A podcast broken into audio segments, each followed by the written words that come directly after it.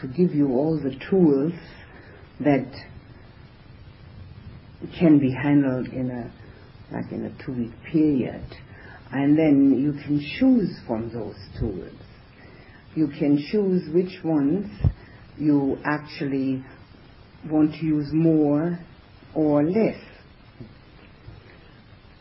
And the choice should be not the one I like better, because that's always the one one can do anyway, the one one likes. But the choice should apply to that which one feels one needs to develop more. If one is constant uh, uh, in one's life, in one's uh, um, business life, maybe in professional life, I should say, confronted with death a lot, one may have already contemplated one's own death. One may already have come to a conclusion about it and have a quite a comfortable feeling about it. And but another person may never have even thought about it that they themselves are going to die too, or if they did think about it, try to forget it as quickly as possible. So then that's an important thing to contemplate. Um, now we're going to do a loving kindness contemplation not a meditation, but a contemplation. And if one feels that that is something one really needs to develop more, well, then that tool can be used. So what I'm doing is giving you as many tools as I think you can handle, and uh, then you choose from them with that viewpoint in mind, the one you need to develop more. Everybody has certain uh, capacities and also some certain deficiencies. We are all not totally even in our capacities and deficiencies, and we only ourselves are the judge of that. So the difference, I'll just make it clear maybe once more. The difference between our nightly loving kindness meditation and the difference and the different one we're going to do now, which is the loving kindness contemplation. In the loving kindness meditation, we try through the trigger of words and thoughts to develop a feeling and then use that feeling as the meditation subject. It's a very one-pointed affair. The words and thoughts are the trigger. Now if the feeling doesn't come up, then the words and thoughts will have to suffice because if we use them often enough and long enough, the feeling will develop. In the loving kindness contemplation, we take a statement which I'll make, and you can repeat it, please, after me again, and use that statement to investigate within ourselves whether we have any of those deficiencies or abilities, whatever the case may be, and how can we develop more of the positive and eliminate more of the negative. It's an introspection again, an introspection which refers to our emotional um, purity. So it's also one pointed, but one pointed in introspection and not and one pointed towards the feeling that one gets. I think that would probably make it clear enough. Is that clear? Hmm? Clear? Right. In order to get started,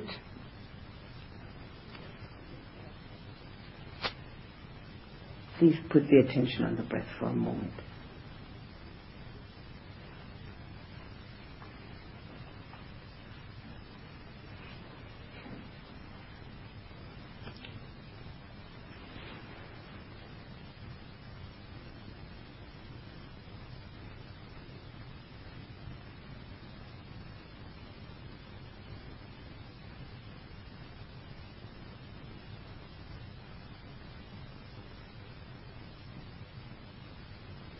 Now please repeat after me. May I be free from enmity. May I be free from enmity. Now here the introspection is like this, that we find out whether we have any hate, aggression, dislike, feelings of being an enemy, or feelings of having enemies within whether we've had them, whether they still arise, and find out whether that is to our own well-being and others' well-being, and find out within ourselves, are we determined to let go of that? What's the best way? How are we going to do it?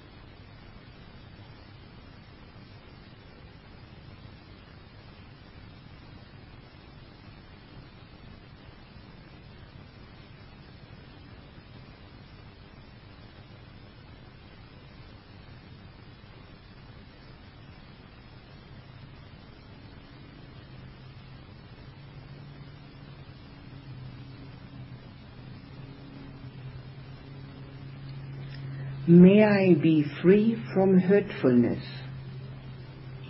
May I be free from hurtfulness. Now here we inquire into ourselves whether we have in the past or are still sometimes hurting other living beings. Now this thing is physical, emotional, both ways. And if we find any of that in ourselves, and we could also be hurting ourselves, then is it beneficial? Do we want to eliminate it? How do we go about it? What is our best position within ourselves to not have hurtfulness? The opposite is harmlessness. How do we encourage and develop that?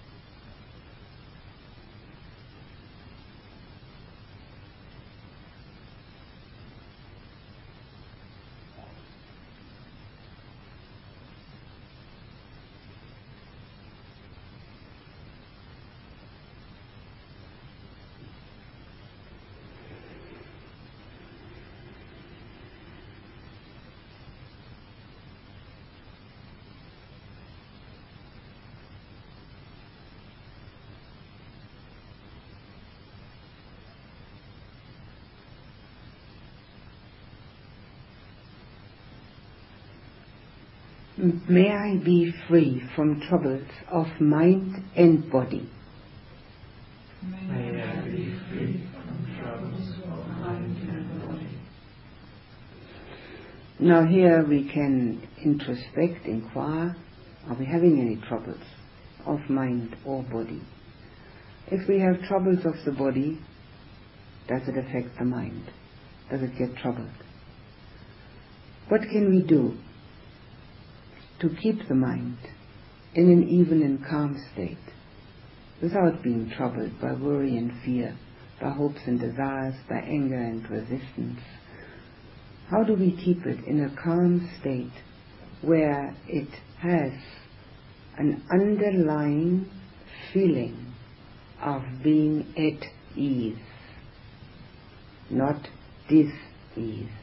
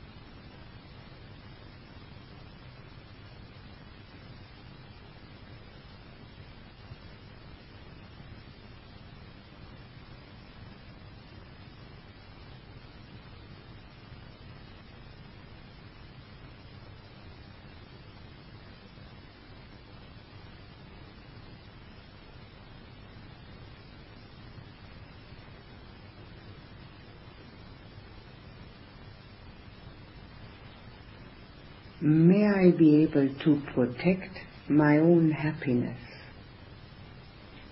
May I be able to protect my own happiness. Now this is an important introspection, investigation. What constitutes my own happiness? Am I dependent for my happiness on outside factors, on other people? Am I dependent on my senses? Or have I been able to develop an inner happiness which is independent? And if I have any of that, how do I protect it?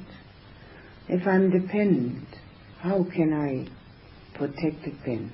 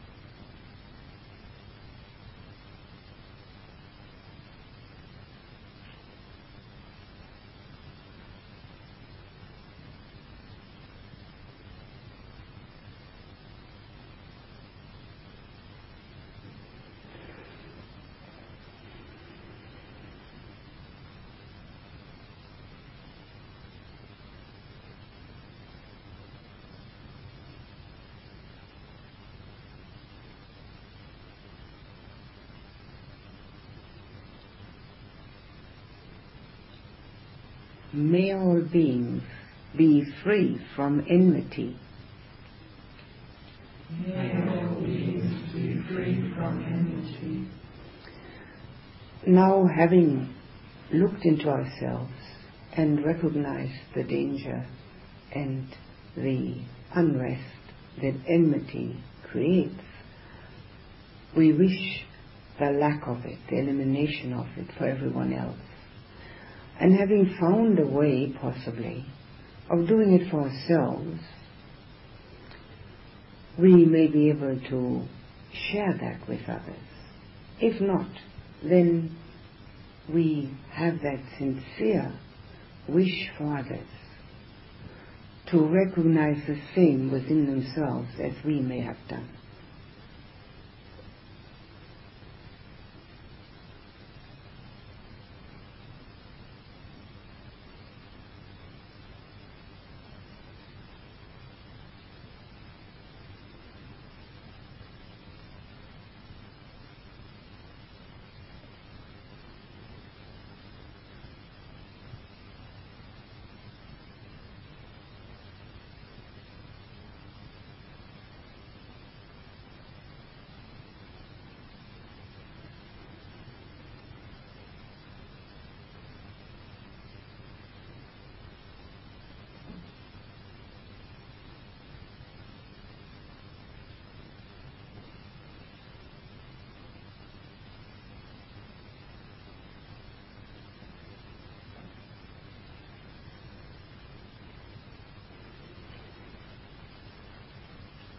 May all beings be free from hurtfulness.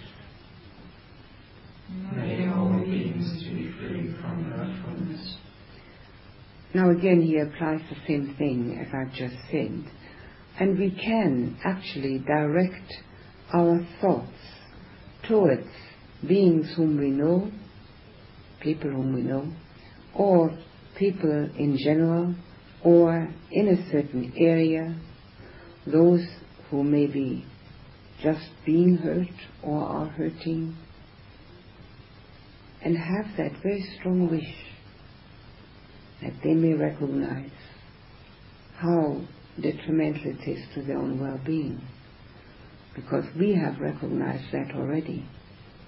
Wishing everyone to see harmlessness to be the only way to live in peace with oneself and others.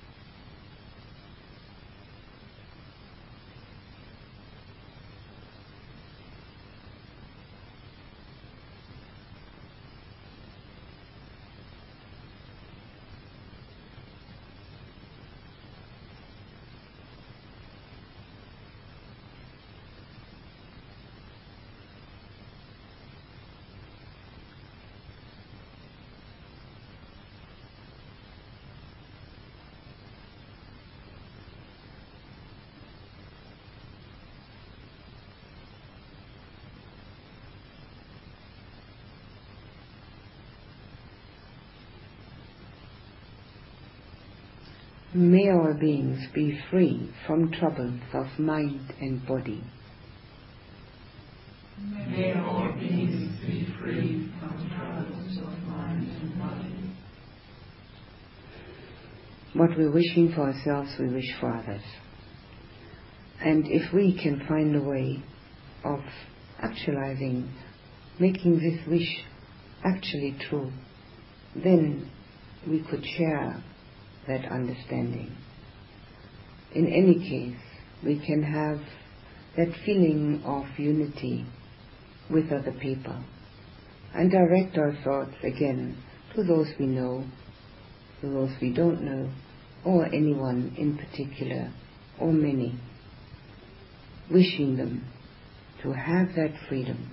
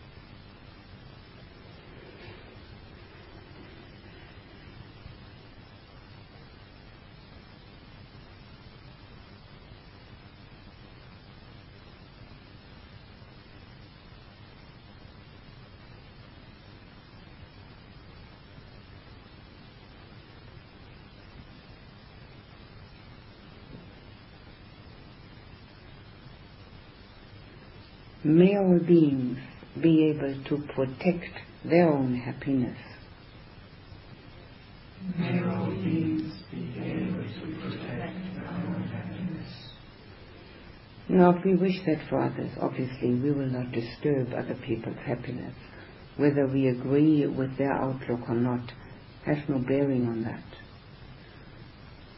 We have a distinct and sincere and deep-seated conviction that their happiness contributes to our own because we are in this together. So what we wish for ourselves is the same that we wish for them.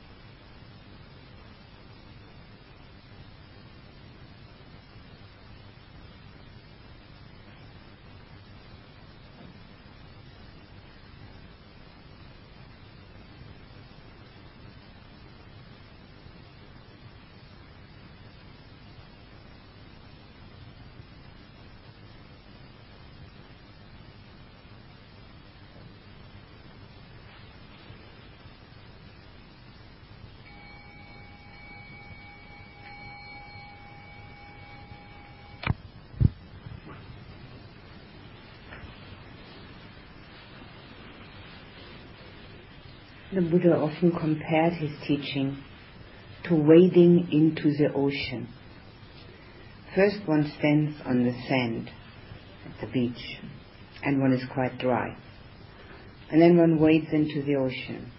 And it's a very gradual wetting of the body because as a gradual decline in the depth, first the feet get wet and as one goes a little further it goes deeper up to the knees, then maybe up to the waist, to the shoulders. And if one goes on and on and on, one may completely submerge oneself in the ocean. In the same way, his teaching is a graduated teaching.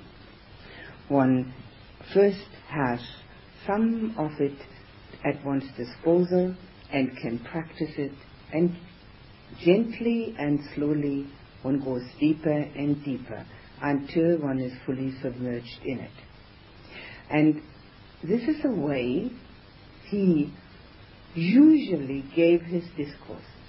And so he does in this one also. There's many of them that have exactly that same quality. It starts out with the situation where we're at now, and gently and gradually he leads the questioner or the listeners on towards more and more purification, which in the same sense also have the sense of the water because water purifies, until one can one day be fully submerged in it. So in order to recapitulate, I'd like to just put together once more what has happened in this discourse so far far as the teaching goes and is con- really relating to us or can be related to us. In the first instance, we have someone who's a very worldly person, a king, ask what could possibly be the usefulness, the fruitfulness of leading this rather renunciate and seemingly unproductive life. Now, if we haven't been asked that question yet, we may yet have, have it happen to us. Very few people that who are known to be meditators and leading a somewhat different life from other people are not getting asked this question by people who supposedly live very productive lives, making money and uh, doing a lot of things? This is a very um, normal question. And then we hear about the answers that the same person has been given by six other teachers. Now we hear that all the time, constantly. We hear about other teachers. He said that and she said this and is this right and is this wrong and so on and so forth. But what is actually happening here in this sutta, we're being told about the doctrine that each of those six teachers hold. So we have a certain doctrine concerning cause and effect. And most of them say it doesn't exist. Now this is in co- total contradistinction to the Buddhist teaching, which is often called a teaching of cause and effect. So that sort of effectively negates those teachers. They're in the scholars' minds, and we must be grateful to the scholars who have translated these discourses for us, because otherwise all of us would have to learn Pali, and before even getting near any of the words of the Buddha, you'd have to know Pali perfectly. So we can be very grateful to the scholars who have translated that for us. And in their minds, there are, of course, scholarly questions. And one of them concerning this sutta, there are many questions in the scholar's mind. I happen to know the one who translated this one very well. One of the questions he has in his mind and has also mentioned in the translation is whether this is actually part of the discourse, the um, explanation about the other teachers, whether this is not a, a later addition. And uh, it's quite possible. But those teachers were contemporaries of the Buddha, and this particular discourse is held in the last five years or last seven years of the Buddha's life. So they had all been around those teachers. And it's not uninteresting to hear what they have to say because we have today also many teachers with many different views and some of them we may even think are quite pleasant because they're a little easier to hang on to than purifying oneself. And then comes the next question. So after he has talked about that, the king, what do you say to the Buddha? And then the Buddha says, well, the first thing that you could see, king, is that your might would not extend to someone who's got a spiritual life. He would be outside of your jurisdiction. You couldn't have any taxes from him because he wouldn't be making any money, and you wouldn't be able to order him around because he has a different kind of order that he listens to. Again, that was quite applicable, that it means not to be concerned with too much of a business life where one is constantly dependent upon other people, other people's um, agreements, their pleasure, their sometimes even their fraud. So one has great problems, and we sometimes hear of people who are extremely rich. They get into the newspapers and on television. Not so long ago, it was here in Australia also. I think one of the richest men. The kind of problems they get just out of the fact that they're making more and more money. Now, obviously, that doesn't apply to us. We are not multimillionaires, or maybe somebody's been hiding it from us. But business is not exactly peaceful. So that is the first aspect that is being addressed, and then the morality. So in that, this, the the second aspect which is being addressed is the fact that we can have an an understanding of the teaching, even though we may not have been able to do it ourselves and gain confidence. Now that appears to be, in this particular explanation, a very important point. And it's not only in this discourse. In the um, Transcendental Dependent Arising, which is an essential discourse of the Buddha, it is also the second step. Sorry, the third step. And here too, it is exactly that. It is the third step. The first two were, first there were employees that slaves, and then there's the householder, and they don't no longer under the jurisdiction of the king. And then the third step, hearing the Dhamma and gaining confidence in it. That confidence which opens the heart, which one has to yet prove oneself that it is so, but the confidence which means one is willing to try. And then the aspect of one's conduct, which goes further for a spiritually inclined person who wants to lead a true spiritual life, that conduct to go further than just the bare minimum of the five precepts, namely into protection and the um, care one takes about one's own contact with the world. That contact that one has to be, first of all, in the body, in action, totally without violence, harmless, and with as little as possible connected to the marketplace. A marketplace where one has to barter, where one has to make profit or loss, as little as possible with that. And then, that's the bodily action. And the other bodily action, which includes the harmlessness, includes even not hurting the environment. I think this is a very interesting point because now, two and a half thousand years later, we finally dawned on us that this is very important. Because if the environment dies, we're going to die with it. Buddha said that two and a half thousand years ago. And we can see it in writing. I mean, he didn't prophesy anything. He just said, don't hurt it because it's going to hurt you.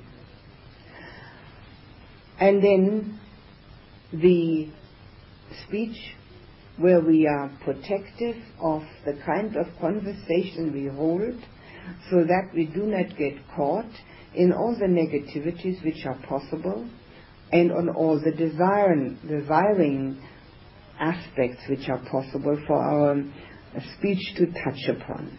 We can touch upon many things which will bring hate or greed to our minds. So watching the speech. And in both instances, speech and action, the kind of livelihood that we have, the kind of action that we take to make a living, and the kind of uh, words which are necessary to do this. And then, as the third aspect, to watch the mind. That it does not have the kind of thought processes which will bring about the detrimental speech and action. Detrimental not because they are actually of any kind of um, crime or anything like that, but detrimental to a meditator. Now, some meditators who are extremely sensitive know this and are very protective of themselves to the point of being overprotective. We can't do that either. The world is there. We've got to live with it. We are part of it. We have to find a balance. But within that world, there is a possibility to go along in a manner which makes it easier for us to meditate. In other words, if we meditate and we even have a good meditation and then we go out and start dancing, singing and having a, and watching a show, the next meditation is going to be dreadful. And the same applies to uh, going out and having, um, well, watching the war on television. That just doesn't help the meditation. And we can't stop it by watching it on television.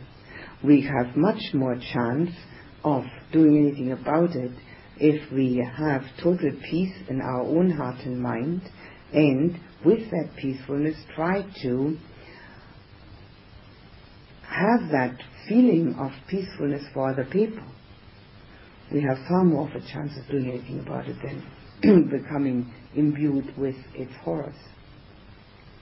So changing from being interested in the negative parts of human life to the positive parts. So our physical actions to protect ourselves from those that will hurt meditation, same applies to our speech and to our thoughts. And we ourselves must become the judge of that. What is helpful and what is hurtful for our meditation.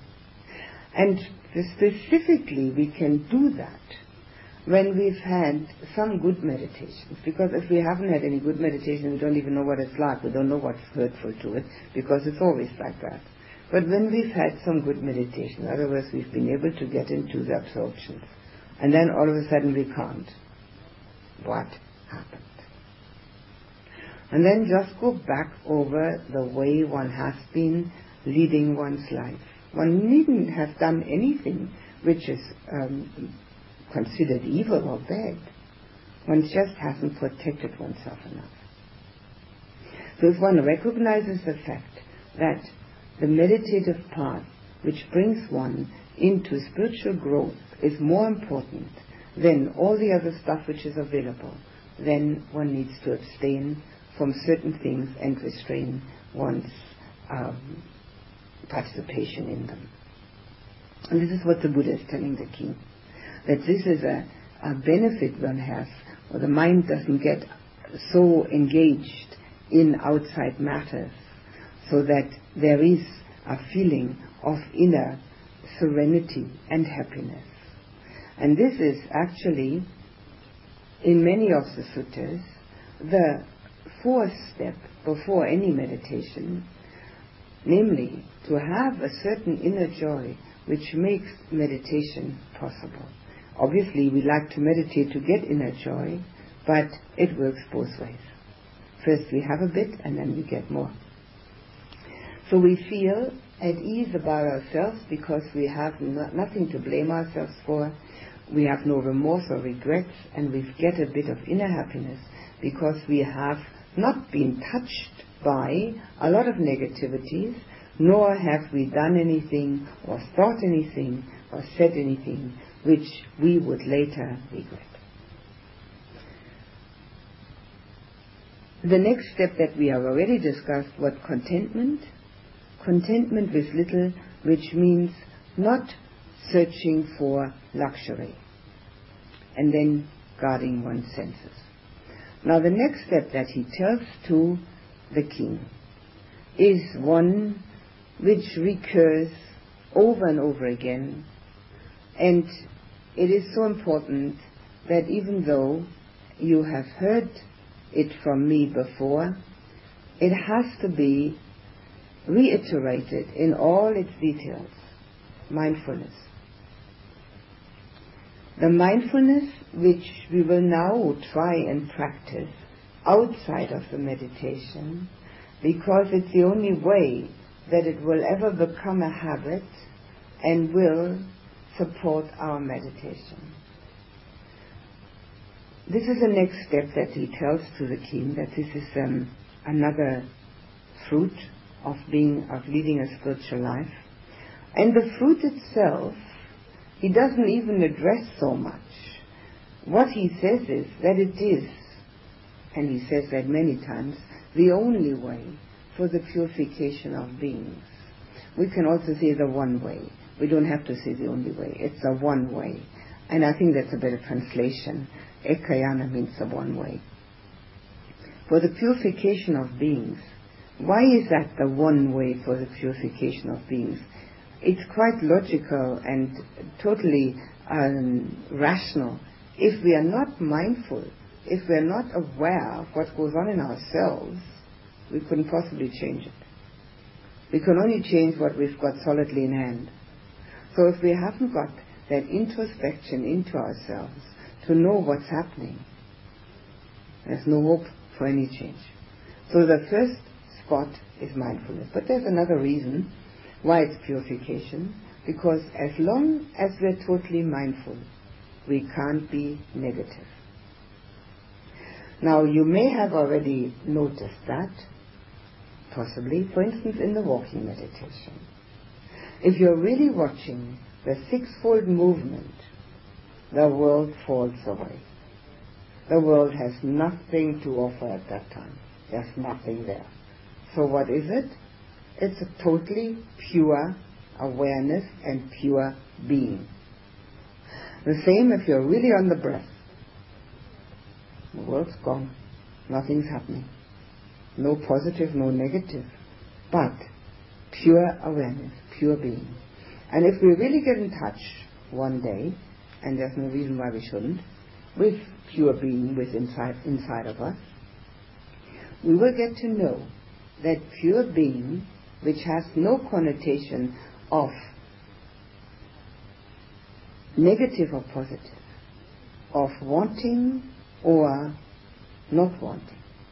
It just is that that is exactly what we've always wanted, exactly what underlying all our efforts and endeavors is where we were going to, that we just didn't know how to get there, and in, that we actually took enormous journeys to get where we were anyway. We've been traveling everywhere in our mind instead of just standing still and getting to where we were. But we can be there. And mindfulness is the one thing that is of the greatest importance. Without it, we won't even get an inkling. Mindfulness is that pure, one-pointed attention. Now, obviously, we need it in meditation. But if we don't practice any of it outside of meditation, now the support system for meditation is actually what the Buddha is describing. We still have quite a number of things to find out about until we get to the first step in meditation. He hasn't even mentioned the word yet. He hasn't mentioned anything about it yet. So what he's giving here to the king is the whole graduated pathway and all of it needs to be supportive of our meditation.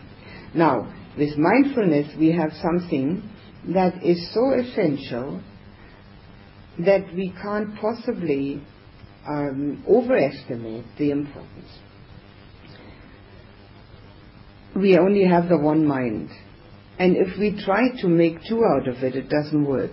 Namely, the one that sits here and tries to get concentrated and be really mindful, which means one pointed attention to the breath, and the other one that thinks about anything it wants while it goes outside of this room. It just doesn't work. So we've got to have a system. And this is where the Buddhist teaching is unique. There are many spiritual teachings. And if we, for instance, compare, just for a second, the achievements of the Christian mystics of the Middle Ages, they came to exactly the same conclusion as the Buddha. No difference. Namely that there was nobody there. But the systematic, step-by-step instruction is unique to the Buddha.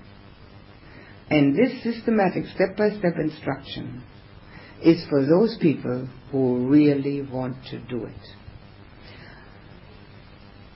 Most of us are not spiritual geniuses that can figure out themselves. Having that step-by-step instruction is the most valuable thing that we can possibly get. And because of that, we need to really pay attention to it and do it step by step. Sometimes this happens to probably many that we do do one step and then recognize that we left one out and go back and do that one. It's a sort of recognition of not having attended to something along the line of maybe confidence or maybe along the line of speech or along the line of paying attention with one's senses too much to outward things. Whatever it may be, one has already started one's path on mindfulness but has to go back and do something else. It's Quite alright. Doesn't matter. Doesn't matter at all. It doesn't have, in other words, what I'm trying to say is, it doesn't have to be now, I've got to do perfect, be perfect in this one first before I may tackle the next one. That's not the way it is. It's a whole set of instructions. And wherever one practices, one will then notice where one still has to practice. Anyone who takes it seriously finds that. So it isn't necessarily like a ladder, although in the end it uh, comes to that. It is more like maybe Um, a 20 lane highway on which we have a chance to go along one of the lanes and then another lane. And then if we recognize that we've left one lane out completely, well, we have to start a little further back and do that one too. Mindfulness has four parts, and if we translate it literally, that's interesting too. It means memory. But we don't usually translate it as memory, although that's part of it we say uh, we also use the word attention, one-pointedness, consider conscience, conscientiousness, conscientious, yes, conscientiousness. And it has been translated, and this is the most common translation because it appears to have many of those connotations all in one mindfulness. The mind is full of that particular one thing which is truly happening. Now, when you watch the breath, we cannot watch the past one. And we cannot watch the future one. We've got to watch this one. So what do we learn? We learn to be here now. And if we don't learn to be here now, we'll never live because life in the past is a garbled memory and life in the future is an unfulfilled hope. But it's not life. Life is an experience now, this moment. And if we can do that, we learn to be mindful. And all of you have had your attention on the breath for some time. You've always had your, all have had your attention on the movement on the foot. So you know what it means to be here now. That's all there is to it. And if the mind has an understanding of the fact that the past is long gone and the future yet to come and none of it really matters because the one who experienced the past is not the one who's sitting here now. That person is also long gone. And the one who's going to experience the future is also not the one who's sitting here now, because that one is also going to be different, at least older, hopefully wiser. So, the one that's sitting here now is the only one that can live that moment. Life is this moment. And if you've given any attention to impermanence since you've been here, and you certainly have had so many different um, tools given to you already, then you will know that this person that's sitting there is in constant flux. So which one do we want to pay attention to? The fluctuating one that's going to be, the fluctuating one that used to be? There's only one that we can pay any attention to. That's the one that is this moment. And the moment is already gone. Flux but it's the only one that is there to be mindful of. So we have all these um, translations four the word sati. Sati is the Pali word, S-A-T-I. Very nice, easy word for letter word. Um, and we'll stick to mindfulness, but we will also remember that it means memory. Because we remember what to do. Now, the first instance of mindfulness is to do with the body. Not only because it's the simplest. The simplest because it's to be touched and to be seen. You can actually see when the foot moves. And you can actually feel when the breath moves. So there is no worry about is this really happening? We can be totally connected to the happening of the body. Buddha said, who is not mindful of the body will never, en- never enter into the deathless. The deathless is another word for Nibbana. Now again, with the instructions that we've heard about, about morality, we have the first instance of the bodily action. If we don't have mindfulness, we cannot possibly keep those instructions or even attempt to because we won't remember it. We won't remember what we should be doing, what we shouldn't be doing. And we also won't notice that the physical action of violence, the physical action of going out somewhere, um, of bartering, of making profit, all these things, these physical actions are to our detriment. We won't even notice it. So that is the first step. But the second step is what we can now do here. Because obviously we're not going to go out dancing, singing at the moment, are we? We're going to stay right here. So we can actually do something. And this is the most important thing.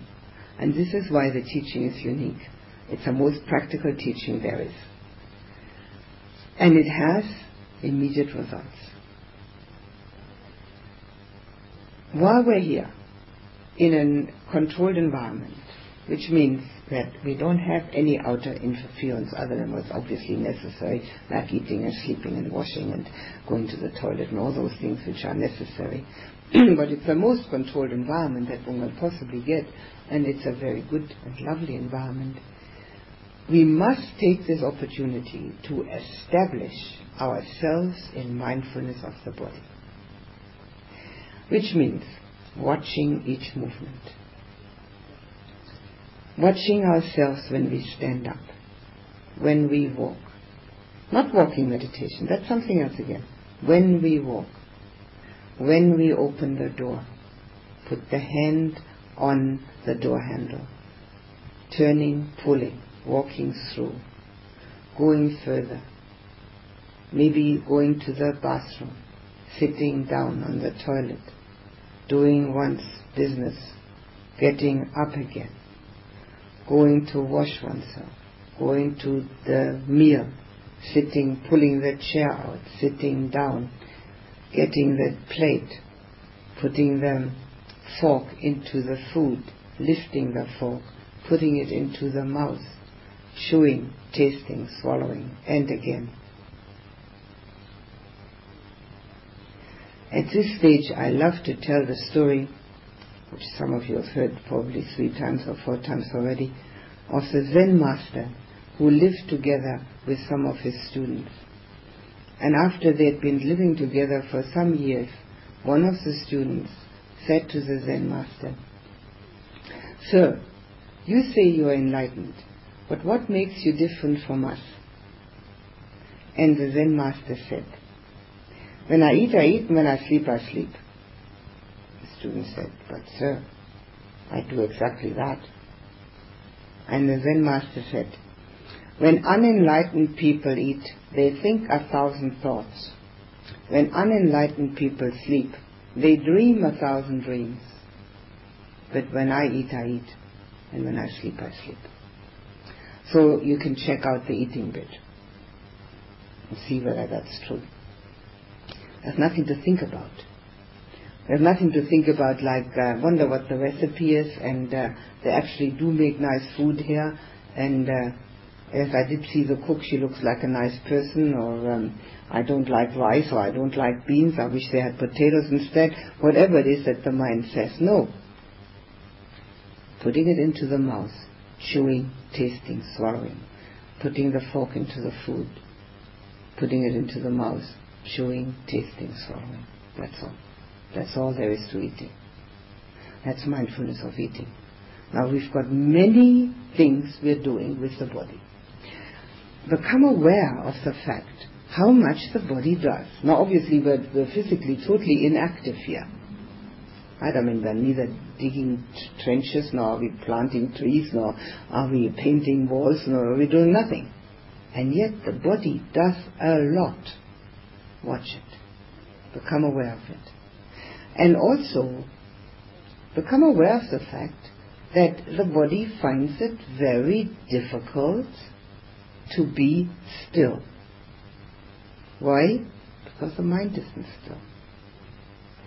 Now, even at night, when we have the most expensive mattress and are fast asleep, the body still moves.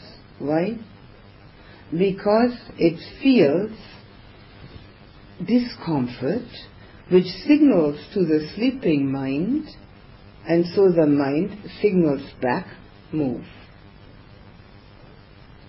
Discomfort all the time in any position, no matter what it is.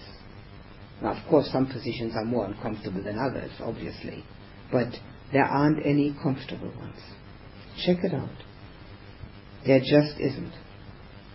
The body always has discomfort. Now sometimes it takes a little longer to have discomfort. So what can we do about that? Make the mind comfortable. That's the only thing where we can actually have some influence. The body is as it, as it is. Sure, we can take care of it the best way we know how. And most people do know. But the mind can be made comfortable. So we can notice that too when we become aware of bodily action. But there's another thing that we become aware of, and this is a very important thing. It is the first step into insight. Knowing that mind and body are two. They're interdependent, but they're not the same. The body breathes and the mind watches. It's impossible for the mind to breathe and for the body to watch. It just doesn't go. They both have their functions. The body walks, and what does the mind do? It tells the body to do that. Now, in your next walking meditation, when you have again an opportunity to do walking meditation, please pay attention to that fact, namely the intention in the mind. You've got to be really slow you may have to even slow down more in the walking meditation to become aware of the fact that the mind says, walk. Do it in six steps. No, that wasn't right. Come on, try again. That was only five. Try that again. I better, I better now count that. Now, stand still. Turn around. And then the mind says, oh, I've had enough of this. Just, and then the body stops because the mind has said, I've had enough of this. Body stands still. Body doesn't keep walking. The minute the mind says, I've had enough of this, body stands quite still, doing nothing. Now watch that. Make yourself so slow, it doesn't matter. I mean, there's nowhere to go. We've got nowhere to go at all, anyway. Make it so slow that you notice this mind giving all these orders to the body. And then the body doing automatically can't do anything else. What exactly what the mind said. Now, that gives one that first step into real insight, which we will discuss more, of course, because there are nine steps there, which show us what these two factors are with which we are confronted. Now, obviously, we say, well, look, you know, if I've got a pain in the body, my mind doesn't like it. That's right, the mind reacts to it. But it's not the mind that's hurting, It's the body that's hurting and the mind's reacting. So just have a look in the walking meditation with this. You can call it anything you want. It is basically mindfulness, watching intently how we operate. The more we watch intently, the easier it is to know ourselves, to know the universe, and to get to the bottom of absolute reality. As long as we don't know that, we live in relative reality. In relative reality, we're all separate people and all have our separate um, likes and dislikes, all our separate um, lives, but in absolute reality, it looks entirely different. Watching intently means being objective towards oneself. No longer that subjectivity. This is me and look at poor me or look at great me or whatever it is that we happen to have taken on for the moment. It just happening. And then when we look at ourselves objectively, it's very easy to make a change. If we look at a negative thought subjectively, we believe it. If we look at it objectively, we'll change it. So here we start out with our mindfulness of the body. And that has its implication in our two meditation Uh, methods, the watching of the breath and the walking meditation. And as far as the breath meditation is concerned, if there's any difficulty in becoming concentrated, I'll just say that as a general instruction now.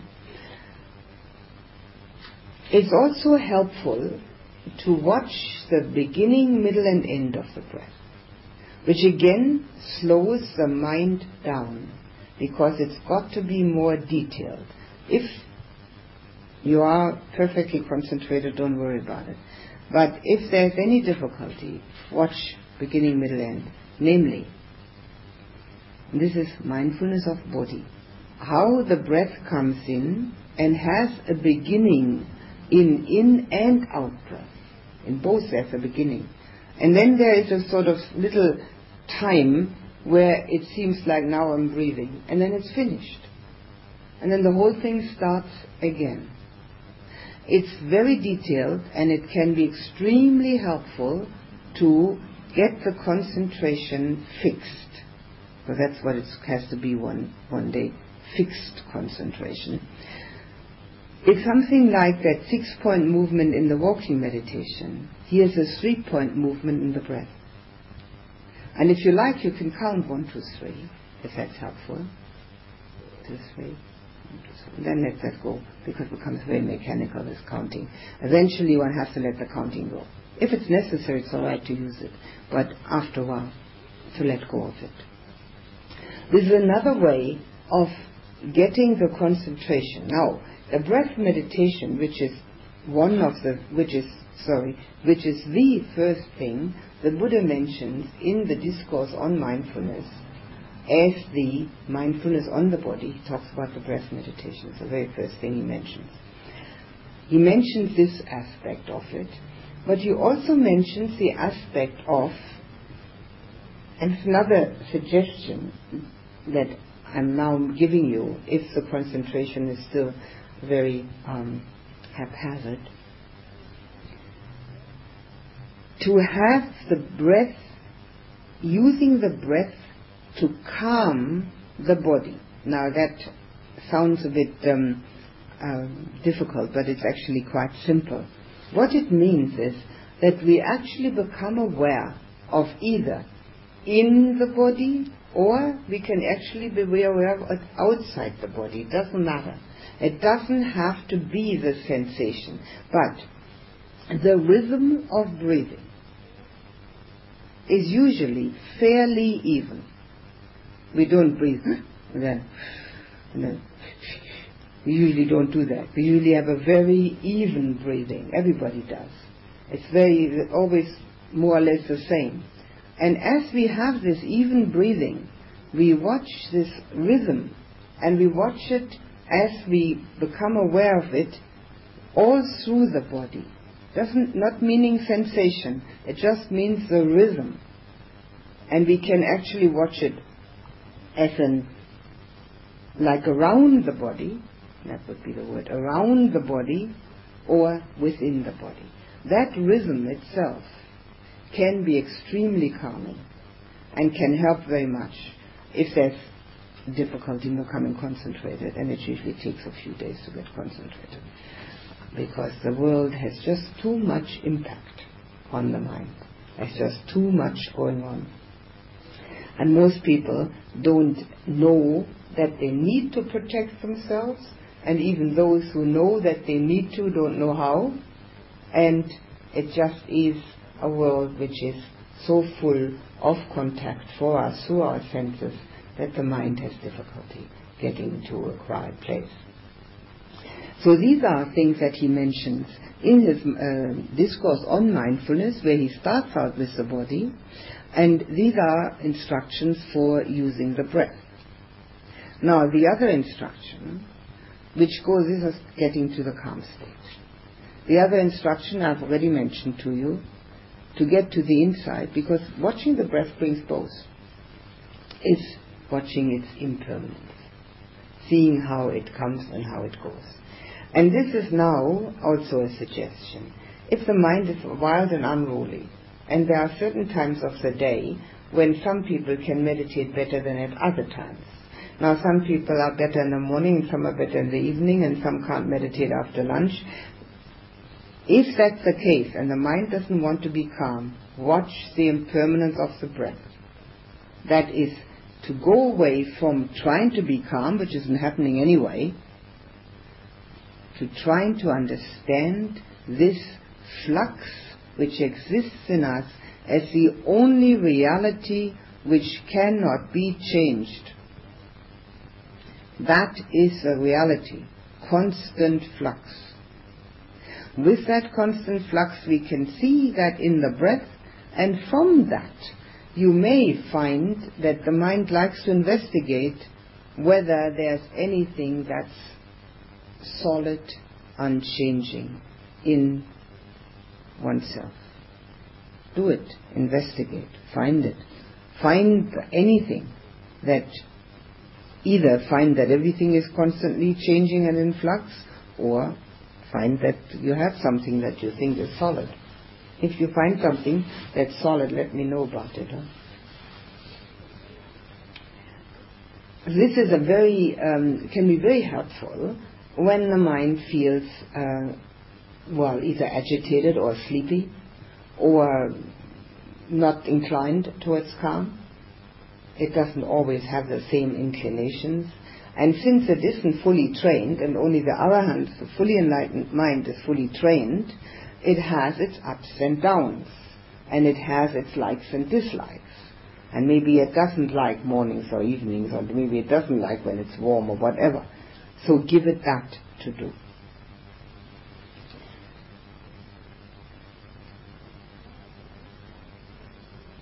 As far as outside of the meditation, now these are um, three things regarding meditation.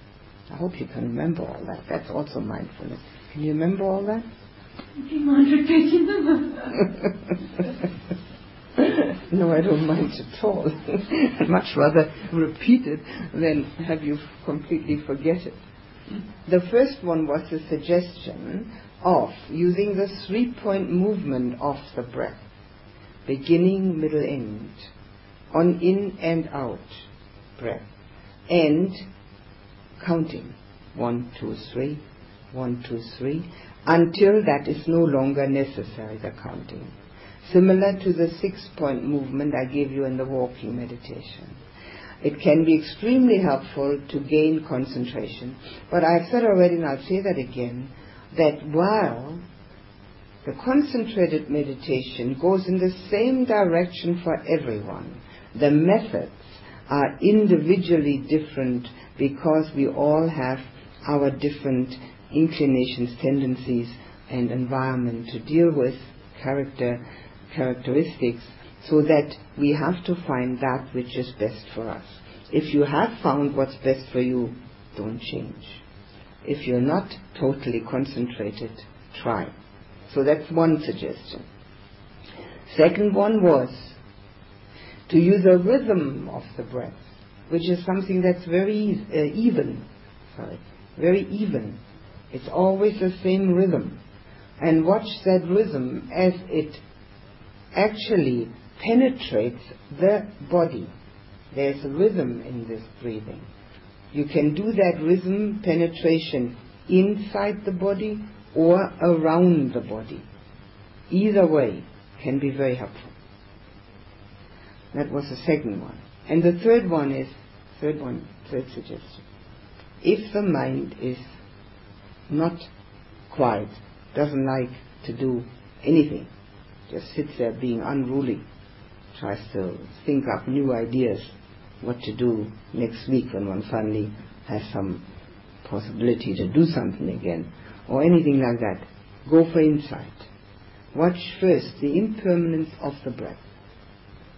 How our life depends on a bit of wind that's got to come in and go out again and again and again. And if it should ever not come in or not go out, in other words, get, stuck on the in or get stuck on the out, we're dead. Become aware of it. Don't just believe it. Notice it. You can even hold your breath for a moment and see how that feels. After a while, it feels pretty awful. The same when you hold the out breath. So, watch that. And from that, the mind may quite um, spontaneously want to investigate what other, what else there is inside of oneself, whether that is impermanent and changing, or whether there's anything solid to be found. And that is a very important investigation and can be done as a meditation because if the mind is not getting calm, it's much better to do that instead of getting unhappy about it, frustrated about it, or um, even angry at oneself, or just sitting there thinking, oh, I'll never do this. But do that instead. So these are three suggestions for the meditation. Now, outside of the meditation, I've already given you the suggestions, but the main thing there to use mindfulness is to actually become aware of each movement that we make. And just the physical movement, nothing else. And the mind becomes quite unperturbed about that because the mind doesn't have anything else to attend to at the time of the movement, so it becomes unperturbed. And if one has an unperturbed mind, and the Buddha talks about that a lot, imperturbability it's called. When he talks about unperturbed mind, it is one of the factors which is most conducive to meditation. A perturbed mind is like a cauldron of uh, boiling water whereas an unperturbed mind is cool and refreshing. Mindfulness will do it. Watching.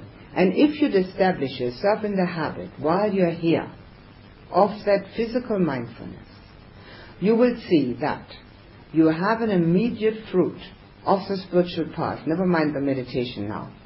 The immediate fruit is that with a mind which feels calm and at ease because of this basic attention to physical action, everything else that one has to do is much easier. Does not perturb the mind at all because one is totally focused on that one thing.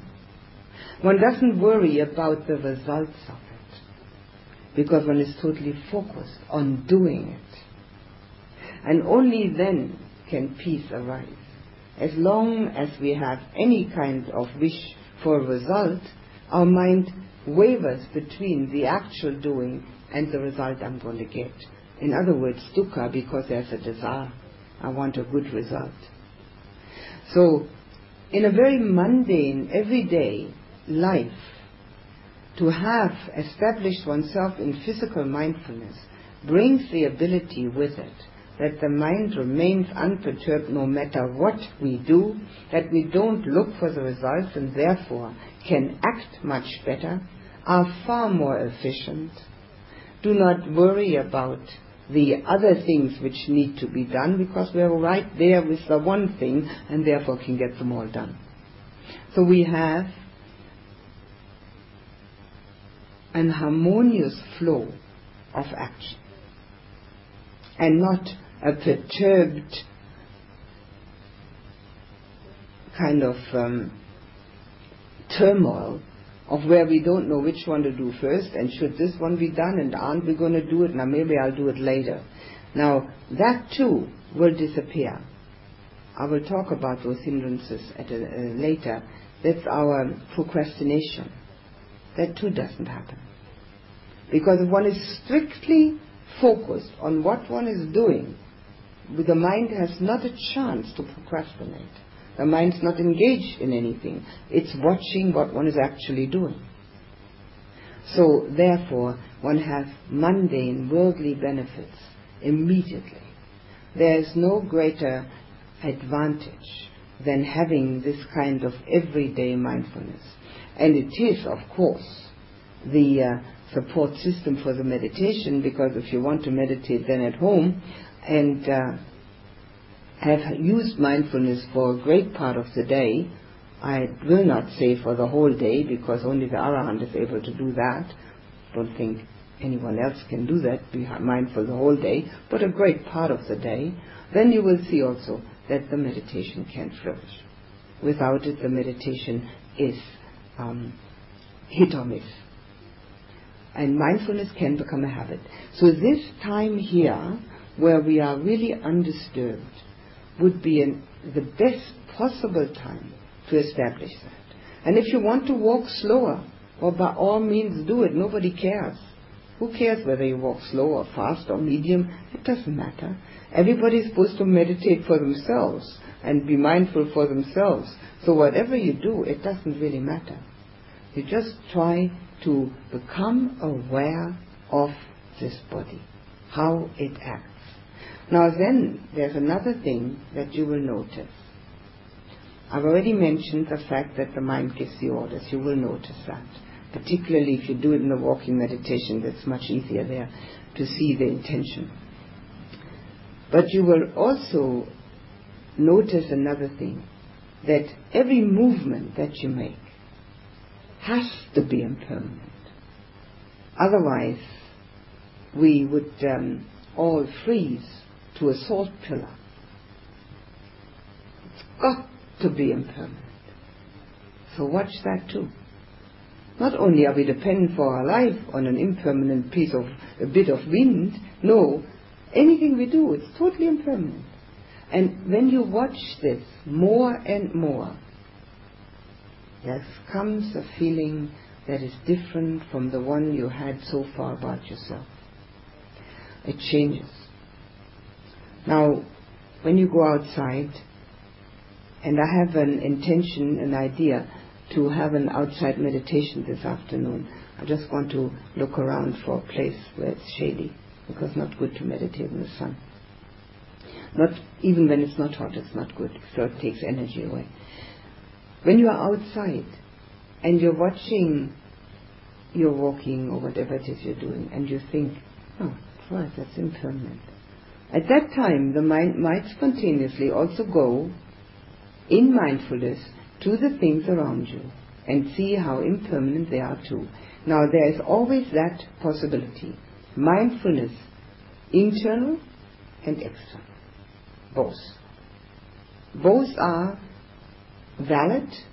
The internal one, meaning for oneself, has to be the first one, but mindfulness external is equally important because then we will feel ourselves more part of the whole, part of this creation, and not so separate and alienated. Each one in their little cubicles with locked doors and locked windows when one goes out, and, and uh, locked hearts. The alienation between each person is from that misunderstanding that we are separate entities. But if you watch the impermanence of your own breath, wind, of your own movements, you will see the impermanence of the wind, how it uh, changes the leaves around, the movement, and the wind itself, how it goes like this and then stops and it goes again. And you will see the impermanence in the dead leaves and the live leaves and the, and the, all the um, intermediate states any, anything is in. It's a very helpful way of looking at one's environment so that one feels more part of it. Now there are other things to do to feel more part of it, and I will talk about them tonight. They are all meditative um, ways. They are not only designed to feel part of the environment, obviously, they are designed to gain insight. But this is one step on the way, that the environment is totally the same as we are. And we are the same as the environment. So the uh, insight has that as a, a stepping stone. Enough. Any questions? When uh, today meditating, my back was giving me pain. Now I observed that and it moved away. So I was pondering, is it my mind that's saying, right, oh, you don't want to meditate, go and have a pain instead? or was it actually, actually a pain which then my mind observed? Catch 22. I wouldn't have a clue. You may have a bad back. have you? well, it moves. I saw. I mean, Sorry? So when I observe that pain, yeah, then it, it goes away. Yes. It comes back. Yes. It's, it's ha- uh, pain has that uh, um, quality. If you put your full attention on it, it is quite possible that it seems to dissolve. And then, when you take your attention off it, and you become not totally attentive to something else, that it reoccurs. Now, if it isn't a physical problem at all, if you have never had that physical problem before, it could very well be that the mind is tense. Tension creates contraction. Tension and contraction are the two same things. The contraction feels painful. But the minute you put your mind on that contraction, it dissolves. So that is quite possible. If you haven't got that before. So watch the mind whether it has tension. And the tension which arises in meditation is usually, I want to be concentrated. I want a result. And I want it now. And I'm not going to wait till tomorrow. And I came all the way here and I'm going to do it. And that's tension. Because you're looking for a result. Drop the whole thing. There's nothing to get. Meditation means getting rid of everything. Just be there and let the breath come and go. And use any of those suggestions I've made now if you think they might be helpful. Try them out. But don't try to get. Try to let go. Which is actually the theme song of spiritual life. Letting go. Anything else? Yes. Uh, because if you're, you're uh, mentioning that no matter how well adjusted we were, we would always have about 50-50 or 60-40 of pleasure and pain. Um, I looked fairly differently at it. Um, I have fairly severe pain in my knee quite often when I'm sitting. And because I'm reasonably concentrated, I mostly find, when I looked at it after what you were talking about, I mostly find that I try to get back to the breath and become more concentrated. And in that way, the pain disappears, and that's what I've discovered has been my practice. But in the last sit, I didn't do that because I decided that because you said we've got to be able to accept at least 40% of unpleasant feeling because it's going to be there all the time. I wondered whether I could be neutral towards the pain that was there and actually because I'd worked out in a logical sort of way that there was no point in trying all the time to be positive about it, because to be positive about the pain is, is in a way wanting it to be 100% good all the time. So I thought that if I was neutral about it and was able to let it be there, it would be a different way. And it was a very different experience. I was able to actually let the pain be there and be fairly neutral about it. And still be able to get back to the breath? No, I just actually sat for the rest of the session. With the pain. With the pain. Yeah. Did you accept the pain? Now you see, this is the acceptance. The pain is already a, um, that's already our perceiving. See, the way it works is like this. I think I have already said that, but I will say it again. It doesn't matter because we do have bad memories, all of us. Um, the first thing is the sense contact. In this case, it's a sitting position, the unpleasant, the, the strange way of sitting. And the next thing is a feeling, which in this case is unpleasant, unpleasant feeling. And the next step is the perception which says pain.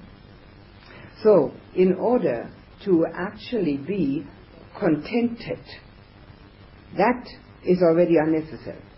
That word, that perceiving word, the, the labeling is already unnecessary. Unpleasant feeling, that's all that's necessary. And so, unpleasant feeling. Now, were you able to do that? Yes, Just so unpleasant. Yes. Yes. I was doing it. I'm not actually sitting with pain because my mind was quite, uh, it was in quite a calm state. Right. But it was sitting with unpleasant feeling. I didn't Right. express myself. Yes. Well, that that is uh, uh, well. I mean, it's a little bit of. It sounds like nitpicking, but because of having the analysis of the human mind in the four mental khandhas, mental aggregates, it's important. Mm. You know. So, okay, that's exactly right, because not doing that is what keeps us in the rounds of birth and death. Not doing that. Not liking the pain and always liking the pleasure. That's where we keep going and going and going. We're always in that round because the minute we like the pleasure and we don't like the pain, we have already come to the point of wanting one and not wanting the other and clinging to that one and not